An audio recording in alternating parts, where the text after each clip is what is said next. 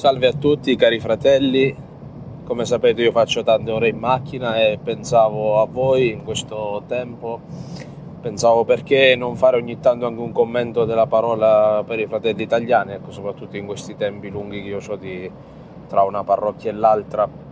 Oggi entriamo con questa prima domenica nel tempo dell'avvento, il tempo dell'avvento è un tempo che suona una campana per noi, che ci dice svegliati.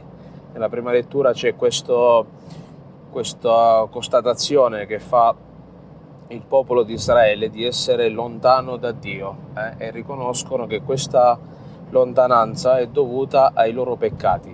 Loro capiscono che Dio si è allontanato da loro perché loro si sono allontanati da Dio.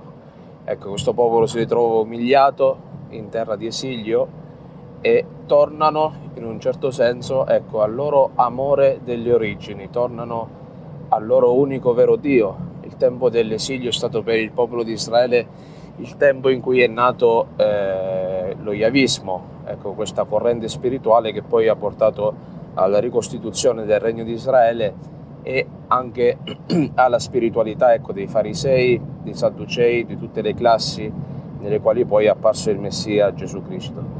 Ecco, il tempo dell'esilio è stato per Israele un tempo di silenzio perché non c'erano i riti nel Tempio, non c'era eh, tutto il contesto ecco, che aiutava il popolo nella sua vita religiosa.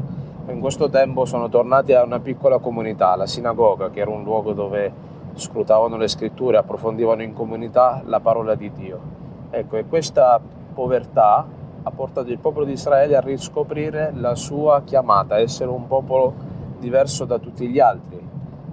E questo ritorno ecco, alla chiamata delle origini è dovuto ha una presa di coscienza su qual era il suo stato spirituale del popolo di Israele. Questo è quello che il tempo dell'avvento vuole fare con ognuno di noi. Ecco che durante queste settimane ci fermiamo un attimo e facciamo un bilancio anche della nostra vita spirituale.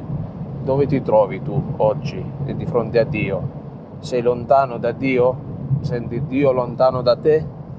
Qual è la causa? Ecco, che cosa puoi fare per tornare a Lui? Nel Vangelo siamo invitati a a vigilare, no? a restare svegli. Che cosa significa nella parola di Dio restare svegli? Restare svegli significa considerare l'importanza della tua vita, che tu sei in questo mondo non solo per te stesso, ma per compiere una missione. Appare in questo Vangelo l'immagine del portiere, uno che deve vigilare, vegliare perché eh, ha delle persone sotto la sua responsabilità. Ecco, noi tutti il Signore ci dà una vita ci presta del tempo in questo mondo, un tempo che non ci appartiene, non per, soltanto per il nostro benessere un po' egoista, ma per compiere una missione che è di portare le persone a Cristo, di testimoniare dell'amore agli altri con la nostra presenza.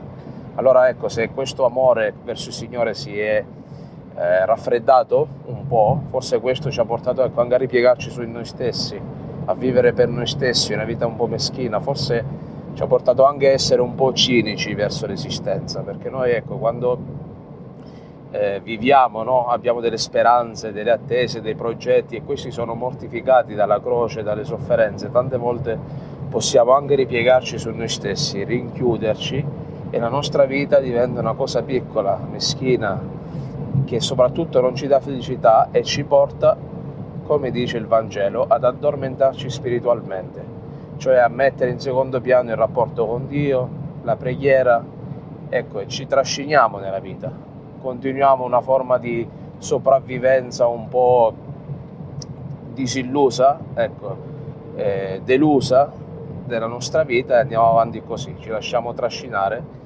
addormentati, ecco, spesso nella scrittura il fatto di dormire è associato alla morte, quando noi dormiamo non siamo presenti a noi stessi, il nostro spirito in un certo senso non c'è, c'è il nostro corpo, ma lo spirito ecco, è un mistero spiritualmente. Che cosa accade allo spirito dell'uomo durante il sonno? Ecco, questo sonno assomiglia alla morte.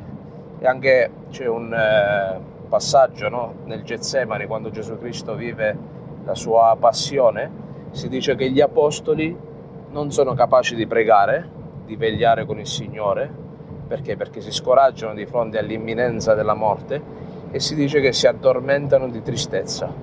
Questo può essere uno stato che ci colpisce a noi tutti, ecco, addormentarci nel senso di diventare insensibili alla parola di Dio, all'amore di Dio, perché nel fondo disperiamo della vita.